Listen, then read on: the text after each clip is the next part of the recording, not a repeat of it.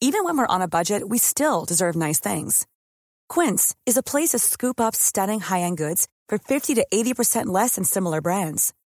They have buttery soft cashmere sweaters starting at $50, luxurious Italian leather bags, and so much more. Plus, Quince only works with factories that use safe, ethical, and responsible manufacturing. Get the high-end goods you'll love without the high price tag with Quince. Go to quince.com slash style for free shipping and 365-day returns. Hiring for your small business? If you're not looking for professionals on LinkedIn, you're looking in the wrong place. That's like looking for your car keys in a fish tank. LinkedIn helps you hire professionals you can't find anywhere else, even those who aren't actively searching for a new job but might be open to the perfect role. In a given month, over 70% of LinkedIn users don't even visit other leading job sites. So start looking in the right place. With LinkedIn, you can hire professionals like a professional. Post your free job on linkedin.com slash people today.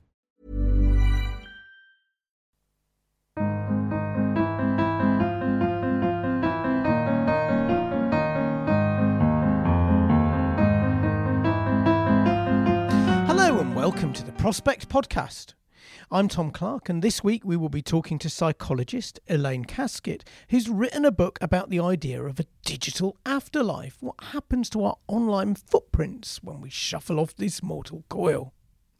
First, though, I'm joined in the studio by Prospect's deputy editor, Steve Bloomfield, as well as our commissioning editor, Alex Dean, to discuss the latest in culture and politics. Alex, first up, the MPs um, have had a week off uh, many of them looking very much like they needed it by the time uh, the, the, clock um, stopped ticking for Easter.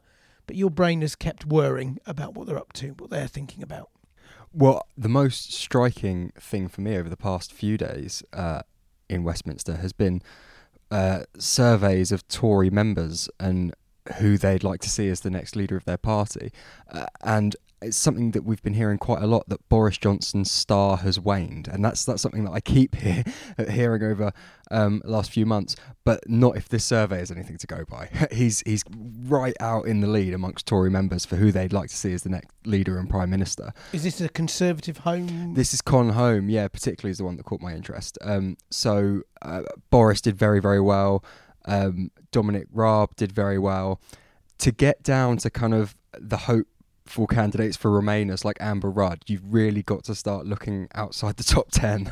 it's uh, even Rees-Mogg. Actually, I mean that you know changing. Clearly, he's not a Remainer, um, uh, anything like a darling of the Remain side. But Rees-Mogg is someone that people kept talking about, and he's actually um, been knocked outside the top ten. Really, the ascent of Boris is the story. And so he's Street's head. Then Dominic Raab. Which other names do we need to? Uh, Gove is up there, um, but he's down already. You're down to kind of six percent. Um, and what about these characters who want to have it both ways, a bit like Jeremy Hunt and Javid? Then you get into kind of Hunt and Javid territory, and actually Rory Stewart was was somewhere in there as well. Mm. Um, other is quite high, so as always, kind of like when you get uh, don't know is as popular as Theresa May and Jeremy Corbyn. Um, but I guess the real story beneath the individual personalities is the fact that we're in this remarkable situation where the next prime minister is likely going to be chosen by an incredibly small, increasingly aging selectorate of Tory members. Yeah, we have someone writing in, don't we, to the the upcoming issue of Prospect saying they think the true number of members is down at 10,000, which sounds a bit melodramatic to me. But even if it's 50,000 or whatever. This is a tiny number of people picking a prime minister directly, almost certainly, and for the first time ever in history. Yeah, and you've got to wonder if that's um, you know a problem for democracy, and I I think it probably is because I mean it clearly um, you know it's not uh, kind of imposing concrete limits on democracy. We could, you know, if M- we vote for our MPs and if they don't like a government, they can chuck it out and they can trigger a general election and mm. so on. But it's kind of a de facto limiting on democracy in a way that seems quite concerning. This group are clearly not representative of the public.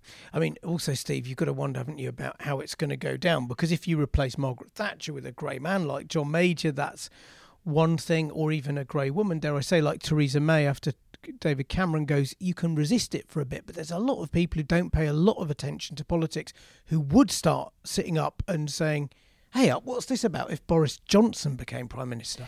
Yes, but I think actually, whoever becomes prime minister, whether it's Boris Johnson or anyone else, they are going to want to have a general election pretty quickly because uh, while the leader might change, the parliamentary arithmetic is not going to change one little bit. You will still have a minority government, um, and a minority government ruled by a party which is horrendously split and can't agree on anything. Hmm. So there is not going to be any support for uh, any sort of Brexit deal, regardless of who's prime minister. So if Boris Johnson becomes PM, you know, and he decides he wants to go for no deal, well, he can't because he simply isn't going to have the votes. The only way he's going to have the votes for his form of Brexit is if there is a general election and he wins a majority. And his hope, and or whoever the prime minister is, their hope will be is that there is enough of a push that they are seen as enough of a fresh face. Uh, that if they say, "Look, vote for me," and then and then we can just get on with it and move on to other things, that that will help them get over the line, win a general election with enough majority to get through their Brexit deal.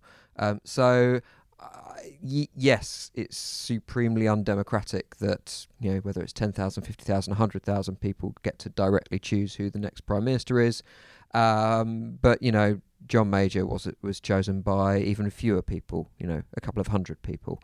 Um, as in the MPs. As in the MPs. we think they're special. Um, so, you know, I, I, I don't think it's sort of quite as, as, as new as uh, as everyone seems to be making out. And if we go even further back, you know, Alec Douglas-Home emerged from a room of, of smoke. So um, he wasn't a magician. That was just, you know, it was a smoke filled room.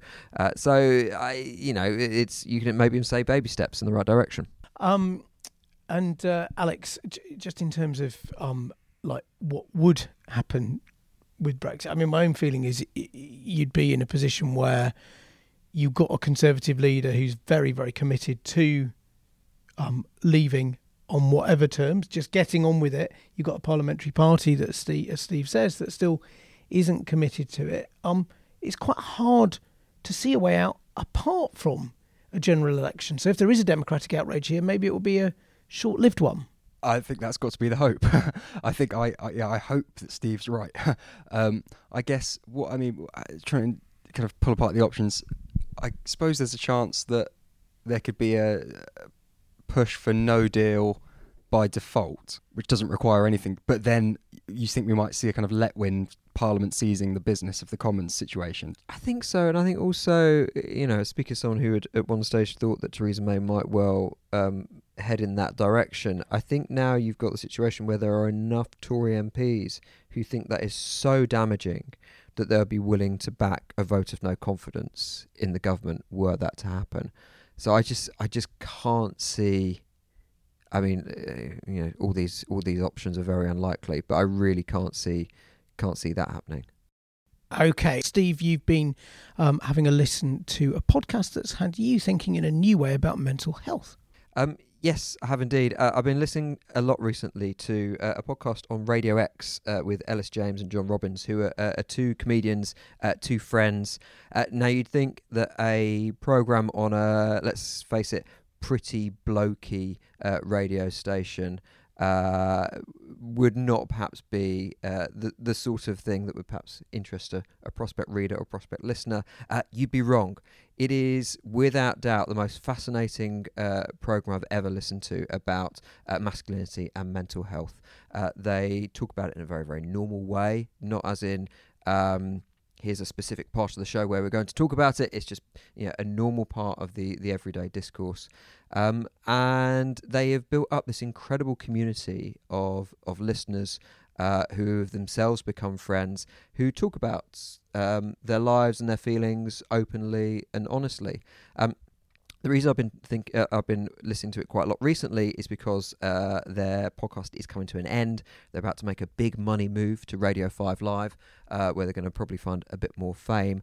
Um, but I thought it was a, a good moment to just sort of reflect on how they've managed to carve out this sort of really interesting new niche um, to talk about mental health and you know amongst a community of people that that wouldn't normally talk about it. So what do we? Because it's interesting. Like if you went back a generation, mental health was something. It was seen as something that only people who had clear and obvious mental illness needed to worry about. You know, get your mental health back in order, sort of thing. Um, whereas now it's a much more generic. Everyone needs to worry about promoting their own mental health. Which which are they doing? Are they talking just about how you can achieve greater well-being, or is it more how we're all kind of beset with anxiety and worries and sadness that that, that we need to drive out somehow? It's a lot on about anxiety and embracing that and accepting that everyone has anxious moments, and so you have listeners sharing stories of their own sort of anxious moments or moments of shame.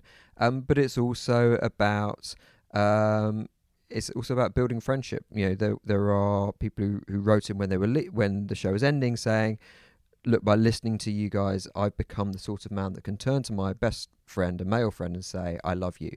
Um, and that's something I would never have been able to do before I was listening to you. Um, there are also lots of other listeners who said, "Look, just by listening to you, you've helped me through some really dark times." Uh, so it's this sort of combination of, you know, being nice, friendly, amiable people and talking openly, honestly, and then also um, being able to confront those bigger issues when they come up. And, and is the core of it a sort of the pair of them working as, if you like, agony uncles, as peop- in reply to people writing in? Um, no, not so much really. It's sort of um, it's funny. I I- know I'm talking about sort of the mental health aspect of it quite so much. I, d- I don't want to sort of take away from that it's also an incredibly Mm. funny show, um, hosted by two friends just talking about their lives. I think that's the key thing, and that within that they just accept that there are moments where you know bad things happen and you feel a bit low and you talk about it and it's uh yeah I, I think it's it's a, it's a really fascinating thing and also I think it's fair to say had uh, this radio station understood exactly what the show was at the start, they probably wouldn't have commissioned it. It sort of really evolved into this into this you know wonderful community. Um, and I say, now it's moving to Radio Five Live and might become a sort of much bigger thing that uh, you know doesn't have to be explained on other podcasts. Most people know what it is. Um, Radio 5 Live, Alex, when it started, um, which I can remember, but probably not even Steve can, and you certainly can't, um, used to be known as Radio Bloke. Um, so maybe it's, um, you know, lots of sport and then kind of lots of talk show type politics. Sounds like an interesting place for this particular show to land up then. Yeah, and I think it's a, definitely a good thing. Um, something I'd be interested to know, Steve, is whether they talk about medication and uh, the prescription of, you know, antidepressants and anti-anxiety medication, or, or is it much less uh, about actually the practicalities of dealing with? Yeah, I mean they're they're, they're not trying to treat anyone. Um, they're simply there to you know hear your story, tell theirs, and then play some good music. Um, so it's it's far more uh, straightforward than that. Well, there's nothing wrong with that. Yeah. Thanks very much, uh, both. Now, on to our main interview this week, where Stephanie Boland is going to be talking to Elaine Kasket, and I kid you not on that name, about death, digital afterlives, and how Facebook, Twitter, and even Amazon accounts are redefining the way we grieve. Ryan Reynolds here from Mint Mobile. With the price of just about everything going up during inflation, we thought we'd bring our prices down. So to help us, we brought in a reverse auctioneer, which is apparently a thing. Mint Mobile unlimited premium wireless. Ready to get 30, 30, bit to get 30, bit to get 20, 20, 20, bit to get 20, 20, bit to get 15, 15, 15, 15 just 15 bucks a month. So, Give it a try at mintmobile.com slash switch. $45 upfront for three months plus taxes and fees. Promo rate for new customers for limited time. Unlimited more than 40 gigabytes per month. Slows. Full terms at mintmobile.com. Hi, I'm Daniel, founder of Pretty Litter. Cats and cat owners deserve better than any old fashioned litter. That's why I teamed up with scientists and veterinarians to create Pretty Litter. Its innovative crystal formula has superior odor control and weighs up to 80% less than clay litter. Pretty Litter even monitors health by changing colors to help detect early signs of potential illness. It's the world's smartest kitty litter. Go to prettylitter.com and use code ACAST for 20% off your first order and a free cat toy. Terms and conditions apply. See site for details. I'm Sandra, and I'm just the professional your small business was looking for. But you didn't hire me because you didn't use LinkedIn jobs. LinkedIn has professionals you can't find anywhere else, including those who aren't actively looking for a new job but might be open to the perfect role, like me. In a given month, over 70% of LinkedIn users don't visit other leading job sites. So if you're not looking on LinkedIn, you'll miss out on great candidates like Sandra. Start hiring professionals like a professional. Post your free job on linkedin.com/people today.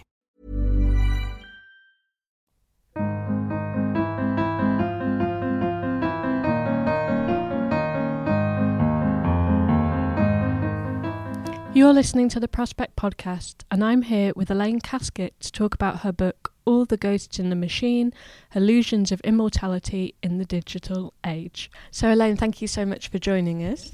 I'm happy to be here. Thanks for having me. I think maybe some this might sound like quite a specific topic for a book talking about death in the digital age, um, but actually the subject's a lot bigger and, and more important than perhaps those of us who haven't experienced the sort of encounters you relate firsthand would, would imagine. Tell me a bit about how you came to the subject and why it struck you as so important. Well, I mean, first of all, I'm glad that you've recognized that it is a bigger thing. I think one of my fear was fears was that people would just think it was about death when actually death is used so much more as a lens to understand more about how we live now. But when I first came across it, it was probably around 2006. Facebook was quite new in terms of the release to the general public and I happened to stumble across one of these in memory of pages that were very common before memorialization practices were widespread at Facebook. And just being a psychologist, I was instantly interested in how people were behaving and interacting with the profile. Privacy restrictions being a bit more lax typically than what they are now. Back then, I was also able to look at her in life profile that she'd maintained whilst alive and to compare and contrast the two. And so I became quite academically interested in it. Spoke to loads of practitioners and academics over the years and got kind of tired of talking to the same people because I was realizing more and more with various scandals and Cambridge Analytica and the way that our trust was being hit by the behavior of various big tech companies and the control they were wielding over us. I thought this is actually an incredibly useful lens to understand more about this. So I didn't just want to write a book about grief or mourning or death per se in the digital age. I wanted to really emphasize that there's no better lesson for how much control big tech wields over us than examining what happens to our data when we die. And so the book, as much as anything, ended up being a lot about that, much more than I expected, even. I think that was one of the surprises for me as an author, because I'm not quite sure I set out with that intention to really cast that into sharp relief, but that's kind of what happened. it's interesting. You have that anecdote where you contact, I think it's Amazon, about what it would take to close down the account of somebody who's deceased, and, and you're really shocked that there isn't much of a, a privacy check around this, right? Yes. I mean, the reason I rang in the first place was because of somebody that I interviewed for the book who'd had trouble, had been trying unsuccessfully to shut down her father's Amazon sellers account for about a year and a half. And I thought, surely in this time, there must have been some improvement, or they must have instituted some kind of protocols because this must be happening all the time. And I found out that no, that wasn't the case. And I was really struck by the fact that I was coming into this journalistically. I wasn't somebody who'd lost somebody. I wasn't in any great distress. I was just intellectually curious about how much they knew. And so I thought, wow, how would somebody's experience be who was in distress, who had lost somebody close to them that was just trying to do what needed to be done to take care of their digital part of their estate and to be confronted with all of this uncertainty from the people who worked at a company that doesn't have sufficiently well developed protocols. So, yeah, there's a lot of practical sides to this that are really important to understand, but there's a lot of moral and ethical dimensions as well from the companies who are trying to take more responsibility um, for what happens uh, and develop protocols for what happens with the data of the deceased, but who perhaps might have their own motivations and incentives for designing it in particular ways. You do have this, I, I think one person calls it the death tech space. How are you innovating in the death tech space? Slightly bizarrely. Um, but there is this idea of how you use somebody's digital footprint and companies who want to harness that, maybe in quite surprising, or as you you say, in ways that raise certain moral or, or ethical questions. Mm. The interesting thing about the death tech space is increasingly a lot of our tech space is becoming death tech space because people are dying that are associated with data online all the time. And at the moment, I think the latest figures are about 4 billion people were connected online worldwide towards the end of last year when Tim Berners Lee was talking about the decentralized web, 4 billion people. And by the end of this century, it's predicted that 5 billion people on Facebook will be dead if Facebook were to continue at its highest rate, you know, its current rate of growth. And so a lot of our tech space is the death tech space. But yeah, some of the possible incentives that companies might have for retaining the data of the deceased might not be immediately apparent, but more obvious when you think about it. For example, if you are on Facebook and you'd quite like to leave it actually because maybe you're not enjoying it or maybe you have some issues with it, you'd like to leave it behind, but you have two or three friends on there who have died and that's their primary memorial and they don't have a legacy contact that could add you back if you were to deactivate your account. You're essentially locking yourself out of the cemetery. So increasingly retaining the data of the deceased might be quite a powerful incentive to retain living users. And of course, the data of the deceased might also be useful for analysis you know, purposes and for usefulness of that data, you know, for big tech. Um, is not necessarily it might be reduced in terms of active purchasing as you go forward, but there's uses to which that data can be put. And additionally, of course, it's the most, in a way, economically efficient model to just retain those profiles rather than sort of subjecting them to individualized considerations or treatment in line with the wishes of the estate. So just sort of saying, well, we have a blanket policy where we do this. It's easier um, and requires less resource because to treat things on a case by case basis on a site with over 2 billion people, that's a lot. But of course, Facebook's the only tip of the iceberg, really. It's not just social media profiles that constitute our digital footprint, it's a lot more than that which is something I talk about in the book as well. You talked for a moment there about the idea of being friends with a, a person who's died on Facebook. Um, talk to me a little bit about this analogy of the shoebox of memories that you use in the book, where you walk through that idea of what it feels like to have online objects or online memories or photographs apparently taken from you and what that can be like for living users. Absolutely. I mean, one of the advantages of the online context and data that we leave behind is that it can be accessible potentially to lots of different people, people who might not otherwise have access to certain memorabilia. And it's there 24 7, it's access to a community of mourners. But we tend to place a lot of trust or faith that the data that we store in certain places online will just be there, that we can count on it and we can rely on it. Um, and so, the experience of going online one day to find something that you'd always counted on was gone a whole archive of photos and memories and all of those things um, can be like a second death it's something that you don't have any control over. And the analogy that i put in the book is if you had a shoebox of photos and letters and memorabilia of a very good friend who died and one day they were a knock at the door and their parents came in and came into your house silently and took the box and took it away and destroyed it that would be an illegal act. They'd be trespassing and they'd be destroying your property. But next of kin might be able to do that um, with a Facebook profile, or the person themselves may have ticked the box that said, I want this deleted after death, and you might not know that that had occurred. So something can disappear out from under you. I mean, it's a little bit paradoxical. All of this Marie Kondo and, you know, digitalizing your office and getting rid of all your physical stuff because you can store all that kind of stuff online. There's a huge trend for that.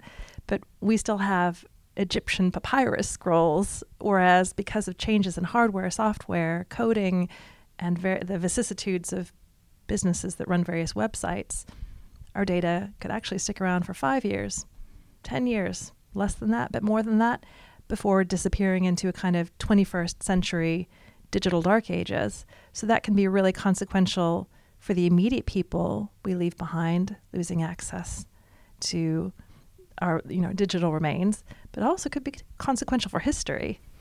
There's such a cu- cultural context to it as well, isn't there? You have this anecdote, I think, relatively early on, where you go to Ireland to talk about this subject, and you're really surprised that people have a different relationship to digital memorials and how you think about death. But to work with this data a certain way is so dependent on how people not only think about death, but think about whether your online identity is an accurate representation of, of yourself or how things should be preserved or shouldn't be preserved. It's enormously contingent, isn't it? Yeah. My trip to Ireland was really useful for me in reminding me the importance of local culture and just how local cultures of grief and mourning can be.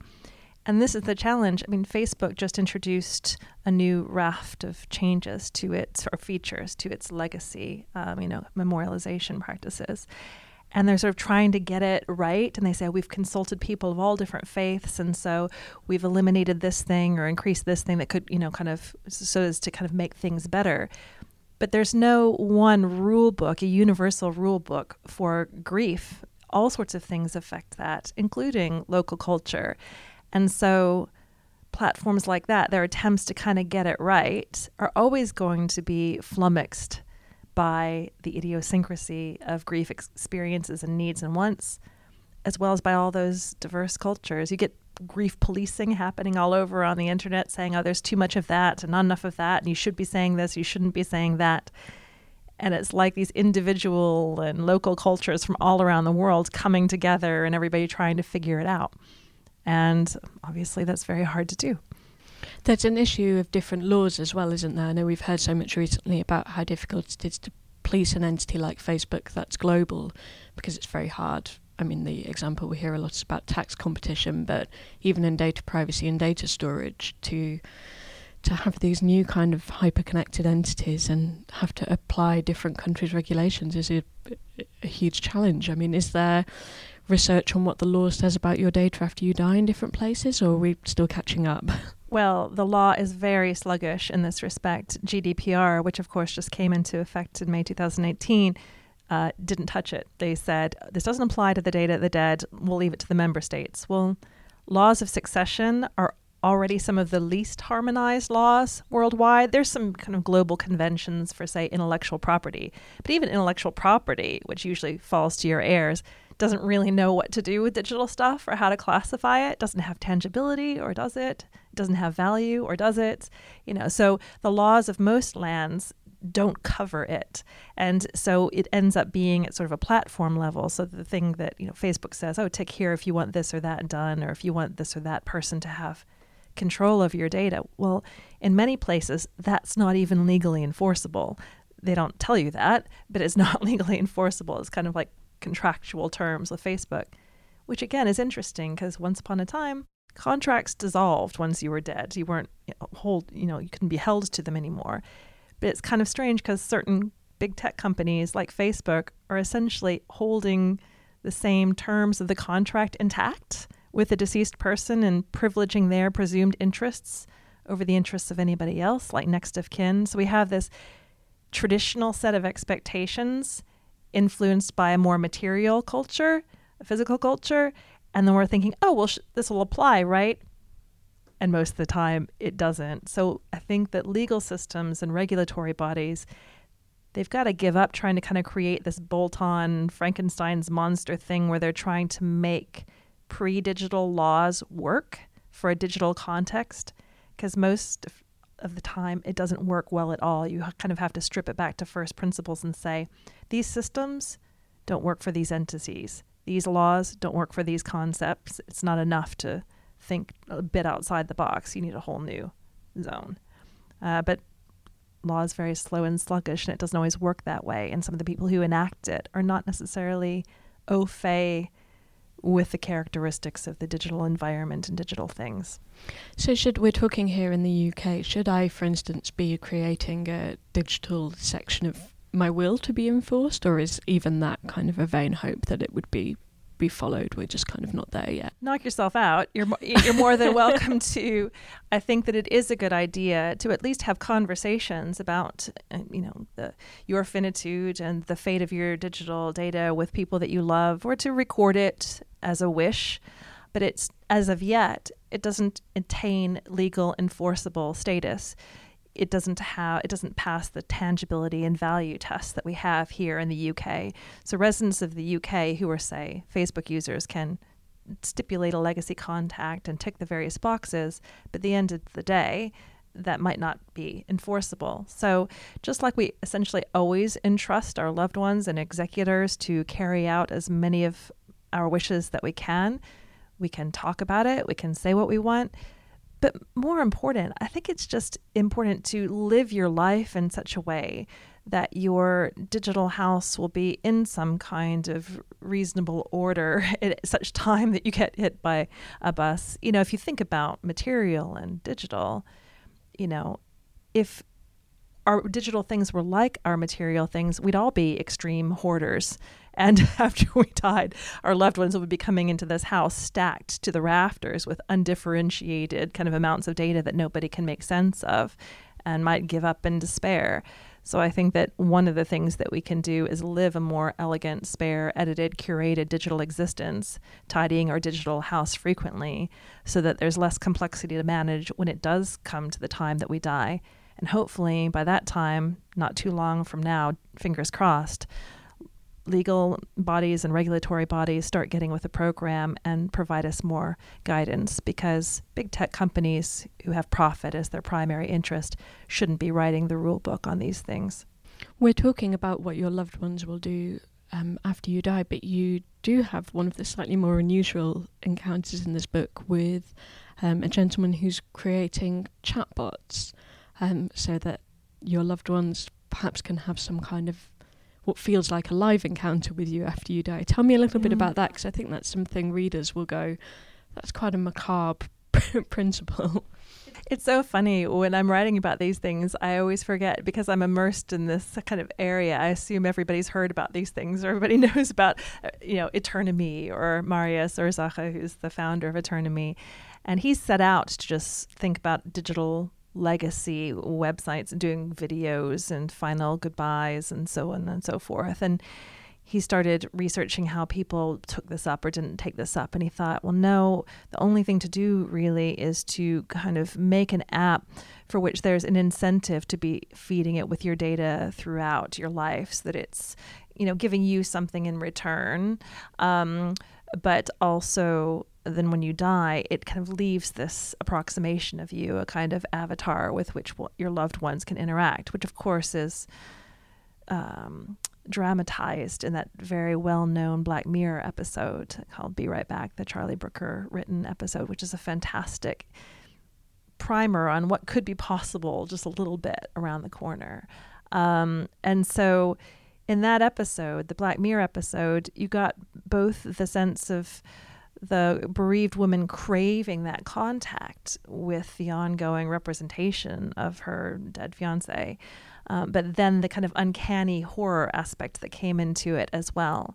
And I think that at the moment, anyway, we're at that point where there's something fascinating about that possibility that there could be an avatar of us that carries on and is capable of that kind of interaction or artificial intelligence, but not quite sure why we want that, what it would get us, whether it's something that we really care to explore or hold at arm's length. And in that sense, one scholar's talked about us being in an era of spectacular death.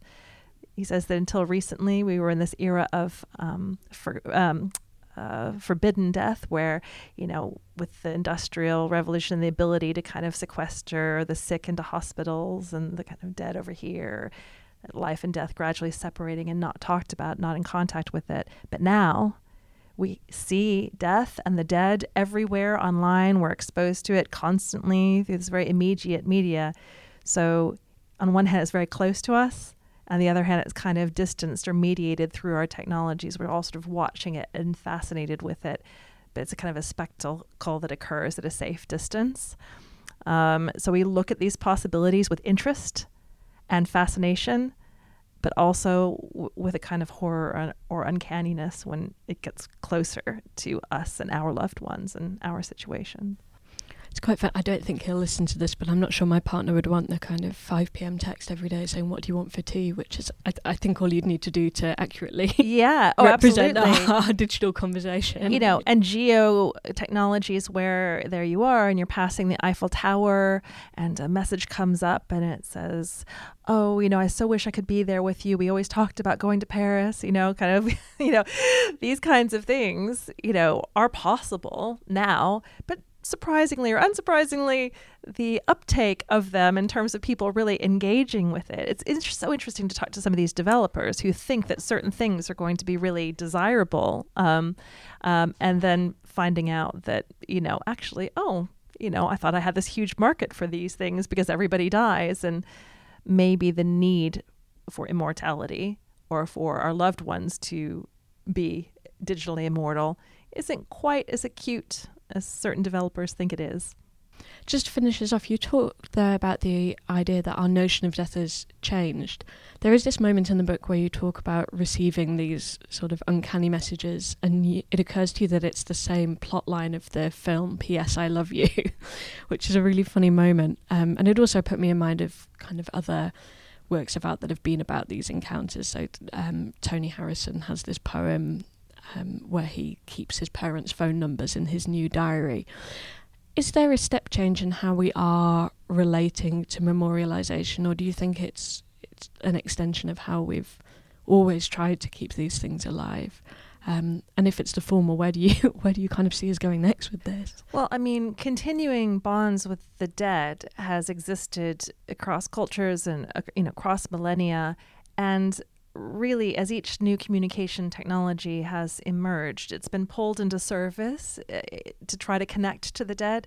So, whether that's photography and spook photographs or the phonograph, which Thomas Edison said, oh, maybe we can make one that's sensitive enough to pick up the voices of the World War One dead, or even the spirit rapping in seances and the spirituals in the 19th century was an echo of the telegraph, which was the communication technology of the day. But what's different now is the extent to which our modern dead live in the tech already, so much so that the data of the dead or their sort of shadows or the ghosts of them are everywhere. We might not even know when we're encountering one. We might encounter, say, a blog that influences us or a TripAdvisor review or an Amazon review and think, oh, you know, and that might influence you in some way, not knowing whether the person is dead or alive. So the dead are much more an integrated part of society now, much more than perhaps they've ever been at any point in history in a sort of active and influential way. So that is new. As our technologies enable more artificially intelligent ongoing entities to exist online as then people who once existed in a physical form in the world will seem that much more active and intelligent in an online context potentially. And then that's going to raise a whole host of issues, both societal and ethical and moral and legal. Do such entities have rights? Are they considered to have consciousness? Should they be able to vote? Should they serve on juries? You know, what kind of role are they going to play in society?